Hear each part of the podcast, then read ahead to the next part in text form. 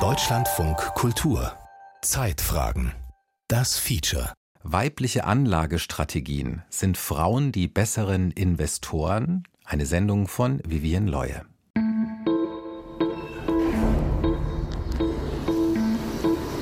Berlin, Hackischer Markt. Andrea Fernandes sitzt in einem Büro im ersten Stock eines prächtigen Jugendstil-Altbaus. Hohe Fenster, Stäbchenparkett, an den Decken Stuck. Sie geht in eine Ecke mit Kartons und einem Flipchart, sucht auf einem weißen Tisch zwischen Blöcken, einem Fahrradhelm und gelben Notizzetteln und findet dann ein Kartenspiel. Und es ist so wie ein Spiel und es gibt so Fragen, wo du zum Beispiel Stell dir vor, du sprichst mit deinem jüngeren Ich über Geld. Welche Ratschläge würdest du ihm geben? Äh, so, diese Fragen und auch unterschiedliche Themen, weil wir nicht genug über Geld sprechen und das ist so ein wichtiger Schritt. Was war der beste Ratschlag zum Thema Geld, den du je erhalten hast? Was war die eine Sache in deinem Leben, für die du gerne früher angefangen hättest zu sparen? Glaubst du, dass Geld glücklich machen kann? Andrea Fernandes hat das Spiel entwickelt. Es soll Frauen ermutigen, mehr über Geld nachzudenken. Die 46-Jährige stammt aus Costa Rica, arbeitete in New York an der Wall Street und kam 2008 für ein großes Investmenthaus nach Deutschland. Ich habe immer so Finanzen gemocht. Mit Zahlen konnte die quirlige Frau mit den braunen Locken und dem breiten Lächeln schon als kleines Kind umgehen. Für ihren Vater brachte sie nach der Grundschule regelmäßig das Geld für Miete und Strom zur Bank. Das wurde damals alles bar bezahlt im Costa Rica der 80er Jahre. Es folgten Studium und eine Karriere im internationalen Finanzbusiness. Und dann bin ich so mit diesen Problemen konfrontiert gewesen, weil meine Schwester Geld gespart hatte und gesagt, ich wollte investieren und ich weiß nicht, wie ich damit beginnen soll. Und dann habe ich gesagt, beginn mit ETFs und sie hat keine Ahnung, was, vom ehrlich gesagt, wenig. ETF steht für Exchange Traded Fund. Es sind Fonds, die einen Index abbilden, den DAX oder Dow Jones zum Beispiel. Sie sind günstig und relativ sicher, weil das Geld auf viele Aktien verteilt wird. Wie Andrea Fernandes Schwester geht es vielen Frauen. Beim Thema Finanzen kümmern sie sich nur um das Nötigste. Frauen sparen laut einer Untersuchung des Deutschen Bankenverbands von 2019 viel weniger als Männer. Während knapp ein Drittel der Männer über 200 Euro im Monat zur Seite legt, macht das nur ein Fünftel der Frauen. Da habe ich begonnen, hier in meine, meiner Wohnung in Berlin äh, Frauen einzuladen, habe eine Präsentation äh, vorbereitet in PowerPoint und einfach begonnen, Frauen zu Hause diese Knowledge darüber zu bringen. Aus diesen privaten Coaching-Abenden entwickelte Andrea Fernandes eine Idee, einen Finanzservice für Frauen. Wissensvermittlung, Coaching und Anlagemanagement. Zusammen mit einem Geschäftspartner gründete die 46-Jährige im Januar 2021 das Unternehmen Vitamin. So Vitamin, unsere Mission ist äh, wirklich so diese empowering Ideen zu Frauen zu bringen. Du schaffst das und du kannst das lernen. Und andere Frauen haben das gemacht und auch diese Idee zu, zu sagen, okay, diese 25 Euro pro Monat können das werden.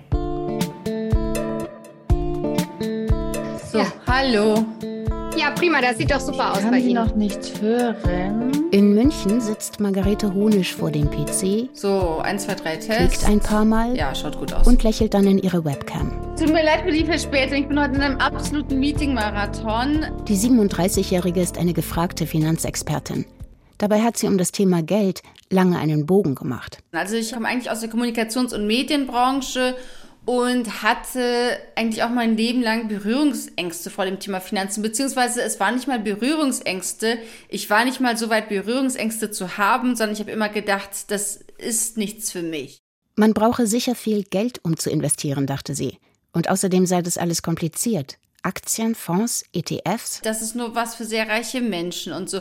Also hatte da ganz, ganz viele Vorurteile. Trotzdem dachte Margarete Honisch, ihr gut verdientes Geld soll nicht einfach nur auf dem Sparbuch liegen, bei 0% Zinsen. Und bin dann eben auf das Thema Investieren gestoßen, habe dann am Anfang Bücher gelesen zu Aktien, zu ETFs und habe dann aber auch relativ schnell Seminare besucht und das waren so kostenlose Seminare, die angeboten waren von irgendwelchen Investmentunternehmen oder so. Auch im Internet bei YouTube zum Beispiel finden sich unzählige solcher Seminare. Sie haben sich entschieden, in Aktien zu investieren, die zum überwiegenden Teil von Männern gehalten werden. Geld langfristig Heute geht es um das Thema Investieren für Anfänger. Dafür haben wir euch zwölf Tipps herausgesucht, es die ihr beachten um solltet, wenn ihr mit Bildung im Sinne finanzieller Intelligenz. Ich zeige den Teilnehmern, um wie können sie in, gerade in der jetzigen Phase Strategien nutzen, die 10% plus X im Jahr. Nicht die Inhalte, die vermittelt wurden, sondern eher die Inhalte auf der Metaebene waren wirklich, die haben so ein Frauenbild oder so ein Weltbild noch aus den 60er Jahren gezeichnet. Zum Beispiel, dass der Seminarleiter allen Ernstes gesagt hat, ja, aber wenn Sie jetzt investieren, dann erzählen Sie das nicht zu Hause Ihrer Frau, weil die ist dann nur aufgeregt, was Sie dann mit dem Geld machen. Und ähm, dann ist mir es aber immer mehr aufgefallen, also auch auf Messen zum Beispiel, äh, auf denen ich war, dass da kaum Frauen waren, dass ich selbst als Frau auch nicht ernst genommen wurde. Zehn Jahre ist das her. Seitdem habe sich einiges getan, sagt Margarete Honisch, wenn auch bei weitem noch nicht genug. Dass selbst die Freundinnen, mit denen ich tatsächlich die intimsten Details meines Lebens teile und andersherum, die das Thema als Tabuthema empfanden. Also so irgendwie so wie so eine Grenze, so ja, aber über Geld spricht man halt nicht. Honisch hat das alles nicht abgehalten. Dann letztendlich, ja, saß ich da allein in meinem stillen Kämmerlein und habe da meine, mein Aktiendepot aufgesetzt, meine ersten ETF-Sparpläne aufgesetzt, später dann noch Einzelaktien gekauft. Und als ich dann so vier, fünf Jahre später gesehen habe, das funktioniert ja eigentlich ganz gut, ich verstehe das, ich ja, habe das auch für mich ganz gut umgesetzt und ganz erfolgreich. Und vor allem habe ich festgestellt, das Thema macht mir auch wahnsinnig viel Spaß. Da startete sie mit ihrem Blog Fortuna Lista aus dem später auch ein Sachbuch zu weiblichen Anlagestrategien entstand. Ein zweites soll im Herbst folgen. Studien zeigen regelmäßig, Frauen sind die besseren Anlegerinnen. So erzielten Frauen laut einer Studie der ING im Jahr 2019 eine durchschnittliche Rendite von gut 24 Prozent. Männer lagen etwa einen Prozentpunkt darunter. Frauen investieren der Studie zufolge auch anders als Männer. Mehr in Fonds statt in Einzelaktien, also weniger riskant. Allerdings, Frauen investieren insgesamt deutlich weniger. Laut einer Studie der AXA Versicherung besitzen 27 Prozent der Männer Aktien, Aktienfonds oder andere Wertpapiere. Bei den Frauen sind es nur 18 Prozent.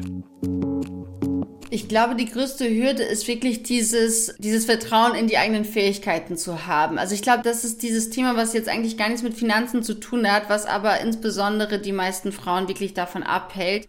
Dabei haben es vor allem Frauen statistisch gesehen bitter nötig, sich mit dem Thema Sparen und Investieren auseinanderzusetzen.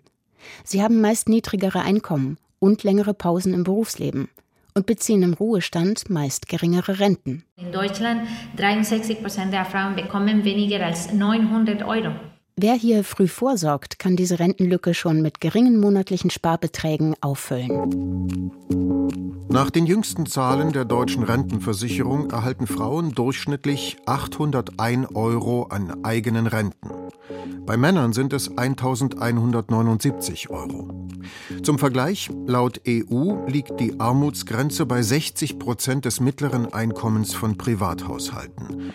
Für einen Einpersonenhaushalt waren das 2020 in Deutschland 1126 Euro.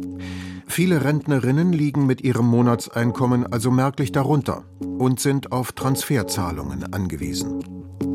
Und deswegen glaube ich, für Frauen ist es so wichtig, von anderen Frauen zu lernen, zu verstehen, okay, sie haben begonnen, sie haben erste Schritte gemacht, das geht.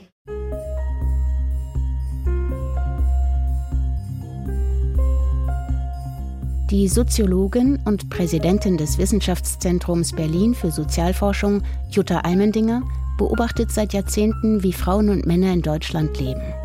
Wo stehen wir da beim Thema Finanzen bei der Gleichberechtigung in Deutschland? Nun, äh, wir stehen schlecht äh, aus verschiedenen Gründen. Allein der Gender Pay Gap, also die Gehaltslücke zwischen Frauen und Männern, beträgt je nach Betrachtungsart zwischen 6 und 18 Prozent. Das heißt, Frauen verdienen deutlich weniger als Männer. Sie haben damit auch weniger finanziellen Spielraum, um zu sparen oder zu investieren. Dazu kommen noch weitere Faktoren. Dieser Gender Pay Gap zeichnet eben nicht nach, dass Frauen viel weniger Stunden in der Woche arbeiten, im Monat arbeiten, im Jahr arbeiten, im Leben arbeiten. Und wenn man sich mal das Lebenseinkommen anschaut von 1985 geborenen Frauen mit zwei Kindern und es vergleicht mit dem Lebenseinkommen von Männern, 1985 geboren, zwei Kindern, so beträgt die Differenz schon eine Million. Und das zeigt dann ganz deutlich, äh, wie viel weniger Frauen in der Rente zur Verfügung haben. Die Pandemie habe in den vergangenen zweieinhalb Jahren zudem alte Traditionen und Rollenmodelle aufleben lassen. Häufig waren es die Frauen, die ihre Jobs reduzierten und für die Kinder zu Hause blieben. Neueste Daten zeigten außerdem, dass Frauen sehr viel stärker auch das Ersparte haben angreifen müssen, als es Männer getan haben und dass Frauen oft mit ihrer Stundenzahl noch tiefer gegangen sind, sodass wir damit rechnen, dass das Gesamteinkommen über ein Leben sich noch deutlicher von Männern in der Zukunft unterscheiden wird. Dabei belegen viele Studien, dass Paare zu Beginn ihrer Beziehung durchaus eine gleichberechtigte Partnerschaft leben wollen, auch finanziell, sagt Almendinger. Spätestens wenn aus Paaren Eltern werden, gibt es aber offenbar schwer überbrückbare Hürden. Das Ehegattensplitting zum Beispiel, die kostenlose Mitversicherung bei der Krankenkasse, zwei läppische Partnerschaftsmonate beim Elterngeld. Das alles seien keine Anreize für Gleichberechtigung in Beziehungen. Das andere Problem ist, dass Männer meistens älter sind als Frauen, dass äh, sie daher auch äh, bei dem Zeitpunkt, wo ein Kind geboren wird, schon beruflich etablierter sind und dann sind wir wieder beim Geld, dadurch aber auch mehr verdienen. Es lohne sich häufig einfach nicht, wenn der Mann länger zu Hause bleibt. Wir müssten auch eine Aufklärung machen, dahingehend, dass wenn man am Tisch sitzt, das Kind ist kurz vor der Geburt oder ist da, die Entscheidungen werden getroffen, dass man nicht das Hier und Jetzt so stark betont, dass man sich ausrechnet, was die Entscheidungen, die man im Moment trifft, heißen für das gemeinsame Leben in zehn Jahren oder in 20 Jahren. Sozusagen eine Investitionsrechnung auf lange Sicht. Wenn man sich als Frau klar macht, gut, wenn ich jetzt ein Jahr ausscheide, wenn ich dann fünf, sechs, sieben Jahre oft in niedriger Teilzeit erwerbstätig bin, ist meine Karriere zumindest in dem Job, den ich gelernt habe, gelaufen. Ich kann nicht die Ziele erreichen, die ich ansonsten erreichen würde. Während der Mann, der ja nach der Geburt immer noch die Arbeit aufstockt, interessanterweise, die allemal schon halb erreichten Ziele natürlich mit einer größeren Wahrscheinlichkeit erreicht. Das kann auch einem Paar nicht gut tun. Jutta Almendinger spricht von einer No-Win-Situation und fordert stärkere gesetzliche Anreize zu setzen, um Paare darin zu unterstützen, gleichberechtigt Entscheidungen zu treffen. Mehr Partnerschaftsmonate zum Beispiel, kein Ehegattensplitting oder eine Frauenquote. Die neuen Finanzstartups, Blogs und Coachings für Frauen setzen aufs Investieren. Ob Frau zu Hause bleibt, ihren Job reduziert oder Karriere macht, Wichtig sei, dass sie sich um ihr Geld kümmere, um später nicht unter Altersarmut zu leiden. Altersarmut ist weiblich. Das ist das zentrale Ergebnis einer Studie der Uni Köln. Gut ein Viertel der über 80-jährigen Frauen leben unterhalb der Armutsgrenze. Bei Männern sind es 17 Prozent. Nach einer Prognose der Bertelsmann Stiftung wird sich die Lage bis 2036 sogar noch verschlechtern. Die Erklärungen hierfür sind vielschichtig. Die niedrigeren Einkommen von Frauen spielen eine Rolle, aber möglicherweise auch die gesetzliche Lage. Bis in die 1970er Jahre hinein hatten Frauen nur wenig Geld zur Verfügung. Eigenes Sparen oder Investieren unmöglich. Bis 1977 konnten Männer in der Bundesrepublik sogar den Job ihrer Frau kündigen, wenn sie mit der Haushaltsführung nicht einverstanden waren.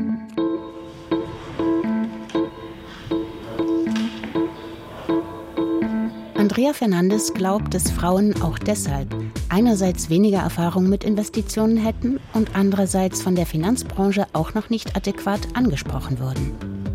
Dabei seien sie ja durchaus erfolgreich, wenn sie sich denn nur trauten. Ah, sie sind am Ende des Tages bessere Investoren, weil sie nicht so spekulativ investieren, sondern langfristig fokussiert sind. Nun müssten sie nur noch anfangen. Deswegen müssen Frauen vom Anfang an diesen Schritt machen zur Investition so schnell wie möglich, weil Zinseszins ist die Zukunft.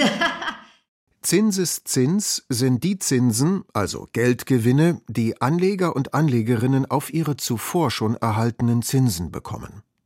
Dafür müssen sie die anfallenden Gewinne wieder direkt reinvestieren. Sie profitieren dadurch von einem exponentiellen Wachstum ihres Geldes, das sich vor allem bei langen Anlagezeiträumen von 15 Jahren und mehr bemerkbar macht.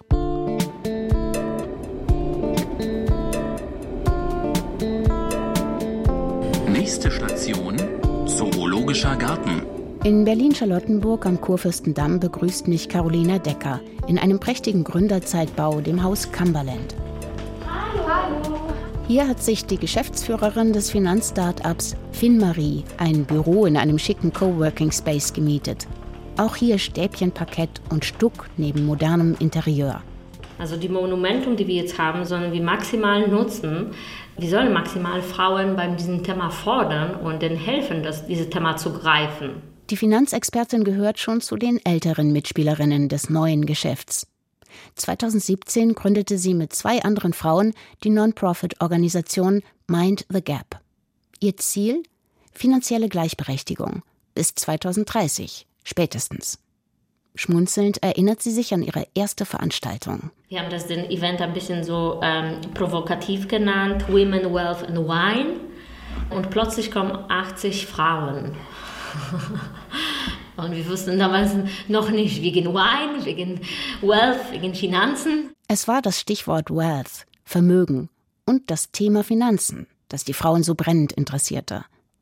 Also gründete Carolina Decker mit ihrem Wissen aus zehn Jahren Finanzbranche in Polen und Deutschland FinMarie, eine Finanzberatung für Frauen. Häufig, muss ich sagen, haben wir gesehen, dass nach der ersten Beratung müssen Frauen in erster Linie ganz viele Sachen aufräumen. Ja, müssen erst schauen, okay, hier habe ich einiges Fonds abgeschlossen, äh, wie komme ich auf diesen Fonds? Kann ich diese Fonds pausieren? Kann ich diese Fonds auflösen? Macht das Sinn, den zu behalten? Und die natürlich große Thema, das sind die Versicherungen. Ne? Also durchschnittliche Deutsche hat ähm, drei bis vier verschiedene Versicherungen. Die Frage ist, lohnt sich alle zu haben? Ne?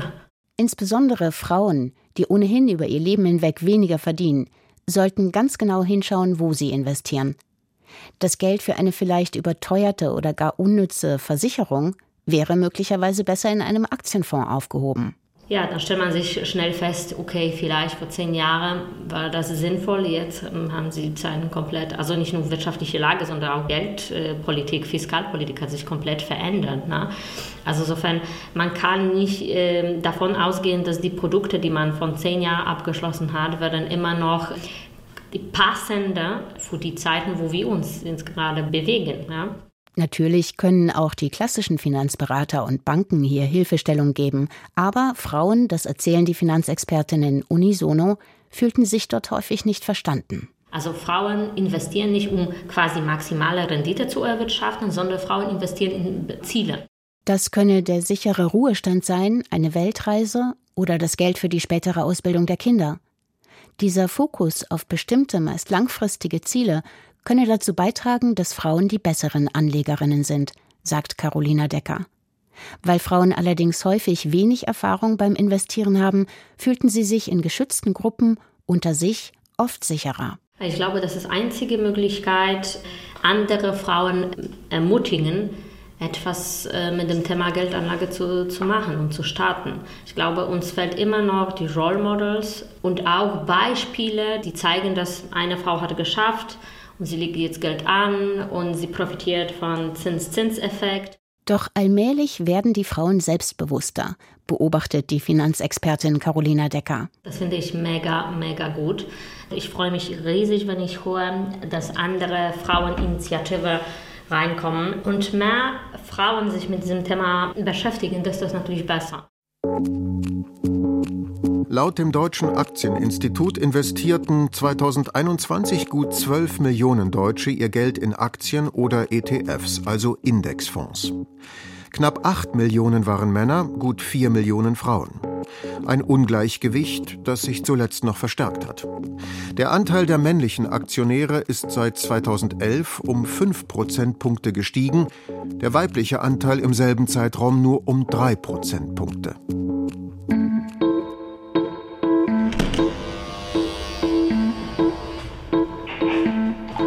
In Düsseldorf, nahe der mondänen Königsallee, sitzt ein weiteres Frauenfinanz-Startup.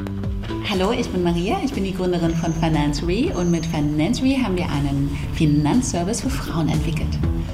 Auch hier gehört das Duzen zum guten Ton. Auch hier sollen Frauen ermutigt werden, die Chancen des Kapitalmarkts für sich zu nutzen. Wie Chefin Maria Mann erklärt. Also mehr Geld bedeutet ja auch mehr Unabhängigkeit, nicht nur finanzielle Unabhängigkeit, sondern eben auch dann, wenn ich weiß, ich habe genügend Geld auf meinem Konto, dann kann ich ja auch selbstbestimmt Entscheidungen treffen. Das heißt, Geld ist einfach entscheidend und entscheidet. Die 39-Jährige kommt aus der IT-Branche, hat für Finanzdienstleister Apps und Online-Services entwickelt, bevor sie sich selbstständig machte. Also finanzielle Bildung ist super wichtig. Also es schafft eine Grundlage. Wir beobachten einfach auch, dass dann viele Frauen eben doch noch nicht investieren. das heißt, es braucht schon noch auch einen Schritt mehr. Deshalb bietet sie Frauen nun eine computergestützte Anlageberatung an. Ab 50 Euro im Monat können Kundinnen und auch Kunden in ETFs, also Aktienfonds, investieren, die zum individuellen Anlage- und Risikoprofil passen. Das heißt, man braucht sich gar nicht mehr selbst so viel zu informieren und zu kümmern. Wir überwachen auch das Portfolio und passen es gegebenenfalls an. Klingt wie eine herkömmliche Vermögensverwaltung und ist doch ganz anders, sagt Maria Mann. Also für uns als Unternehmen steht ja auch eine ganz andere Vision dahinter, Frauen zu stärken. Ob dafür eine benutzerfreundliche App und weibliche Ansprache reichen? Financiary hat auf jeden Fall prominente Unterstützung. So ist unter anderem die international tätige Investmentgesellschaft BlackRock mit an Bord. Das braucht Zeit, definitiv. Also wir sind da sicherlich noch nicht dort, äh, wo wir sein möchten, aber äh, wir sehen absolut, dass es gibt das Bewusstsein, dass man eben selbst aktiv werden sollte. Dazu gehört laut Maria Mann auch das Gespräch mit dem Partner. Sollte sich eine Frau entscheiden, zum Beispiel für die Kinder eine Zeit lang zu Hause zu bleiben. Die dadurch entstehenden Einkommensunterschiede könnten durch regelmäßige Sparbeiträge ausgeglichen werden. Das sind ja gut und gerne mal 500 bis 800 Euro pro Monat. Und dann kann man ja zum Beispiel auch den Kompromiss finden, dass dieses Geld vielleicht für Sie angelegt und investiert wird und einfach Sie damit für sich für später vorsorgen kann. Letztlich sollten Frauen diese Themen mit mehr Selbstbewusstsein angehen, sagt Maria Mann. Denn immerhin seien sie gut darin, Geld zu investieren. Also während Frauen, glaube ich, länger ähm, darüber nachdenken, wie sie ihr Geld anlegen und äh, versuchen, alle Möglichkeiten abzuwägen, sind Männer hier etwas äh, schneller und spontaner unterwegs. Sie handeln dann auch mehr. Das heißt, sie verkaufen und kaufen viel aktiver. Aber dieses kurzfristigere Verkauf und Kaufen an der Börse führt tatsächlich ja eher zu den Verlusten, weil zum einen ja höhere Kosten entstehen und zum anderen meistens ja nicht zum optimalen Kurs verkauft oder gekauft wird. Und deswegen ist diese langfristige Strategie von Frauen insgesamt bisher zumindest immer erfolgreicher.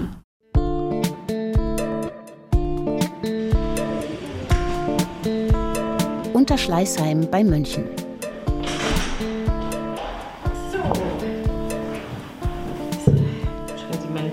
Chaos hier noch im Schreibtisch. Ich Alles gut. Untertag Mich stört das nicht. Ich, äh, Oder wie ich so immer sage, bevor ich mir die neue Louis Vuitton-Handtasche kaufe, investiere ich mein Geld lieber in Startups. Ne? Katja Runke sitzt im Büro des Familienunternehmens für Logistik und Baudienstleistungen. Die dunklen Holzmöbel und goldgerahmten Bilder passen nicht so recht zu dem schmucklosen Gewerbegebiet, in dem das Bürogebäude steht. Aber eigentlich passt es dann doch zu Katja Runke. Die 42-Jährige sprengt alle Klischees. Wir kommen aus einer Unternehmerfamilie. Also das Thema investieren, also zum Beispiel am Aktienmarkt investieren, Immobilien, das tatsächlich, das haben wir wirklich ganz, ganz früh gelernt, beziehungsweise einfach hingelegt bekommen. Das mündete bei Katja Runke aber nicht etwa im eigenen Unternehmertum. Tatsächlich habe ich zehn Jahre lang Musical gemacht, hatte in Hamburg studiert an der Stage School. Erst auf Umwegen fand sie zurück zum Familienunternehmen und erschloss sich neue Felder. Mittlerweile sind sie und ihre Schwester Conny Hörl mit einer eigenen Venture Capital Firma zu Start-up-Investorinnen geworden. Weibliche Business Angels, die Geld geben für neue Ideen. Und ich hatte aber tatsächlich zum Thema Start-up überhaupt keine Berührungspunkte. Wirklich 0,0. Alles, was ich wusste, war aus der Höhle der Löwen. Mir war auch gar nicht klar, dass man in Startups investieren kann. als so normal sterblicher Mensch. Bis sie ein Freund mitnahm auf eine Start-up-Konferenz. Ich kam in diese Konferenz und saß mit offenem Mund da und dachte mir, oh mein Gott, hier passiert die Welt, hier ist ja wirklich, da bist du am Puls der Zeit, hier werden die ganzen neuen Sachen erfunden und man kann da auch noch mit dabei sein, man kann da auch noch investieren. Schritt für Schritt tasteten sie und ihre Schwester sich an die neue Investmentwelt heran. Ohne Angst, aber mit weiblicher Intuition, wie Runke erzählt. Was wir machen, meine Schwester und ich, sehr frühphasig Direktbeteiligungen einzugehen. Das ist tatsächlich richtig risikoreich, das muss man einfach sagen. Das ist ein bisschen hot oder top. Natürlich ist aber auch im Gegenschuss immer die Chance auch viel höher. Ne? Risiko, Chance sind immer die Gegenpole, die man hat. Da kann man immer sagen, ergreife ich Chancen oder, oder sehe ich Risiken? Sie sei dabei nicht blauäugig, sagt die 42-Jährige. Auch sie habe schon Verluste erlitten mit Wertpapieren. Ich gehöre zu den wunderbaren Wirecard-Anlegern. Also auch ich habe schon mal einen Totalverlust in der Aktie gehabt. Das kann nämlich auch passieren. Das darf man immer nicht vergessen.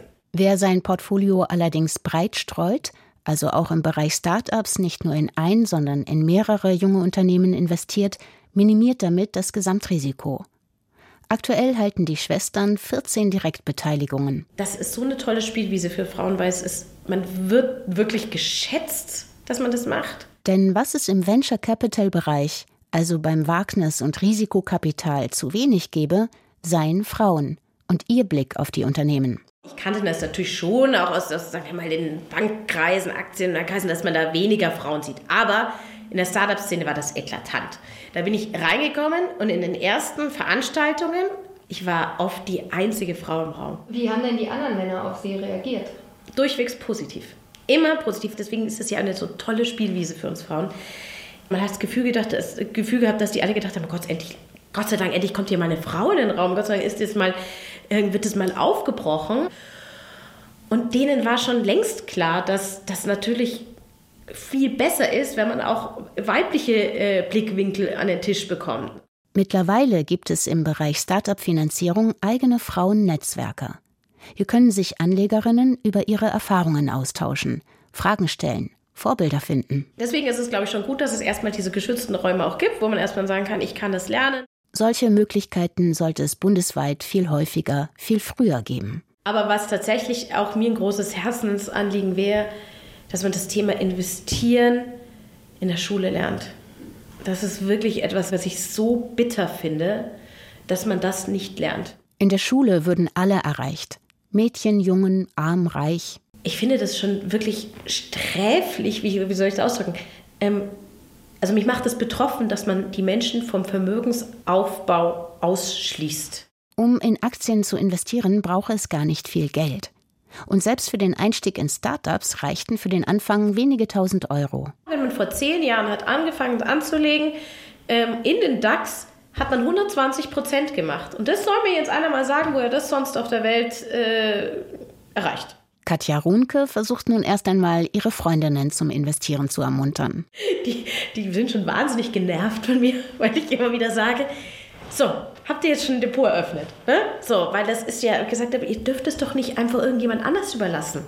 Ihr dürft es nicht den Männern, nicht den Vätern, nicht den äh, irgendjemand überlassen. Zumal Frauen an der Börse meist erfolgreicher seien als Männer, sagt Katja Runke. Weil wir letztendlich eben nicht ganz so risikoreich dann investieren, sondern einfach ein bisschen nachhaltiger, strategischer denken und sagen so, okay, ich muss jetzt nicht das, sondern ich, mir reicht das. Und das gilt für alle tatsächlich Assetklassen, dass äh, Frauen eigentlich die besseren Investoren sind, auch wenn es die Männer nicht immer so gern hören, aber es ist. Weibliche Anlagestrategien sind Frauen die besseren Investoren. Das war ein Feature von Vivian Leue. Es sprachen Bettina Kurt und Joachim Schönfeld. Die Regie führte Beatrix Ackers. Verantwortlich für die Technik war Christiane Neumann und die Redaktion hatte Gerhard Schröder.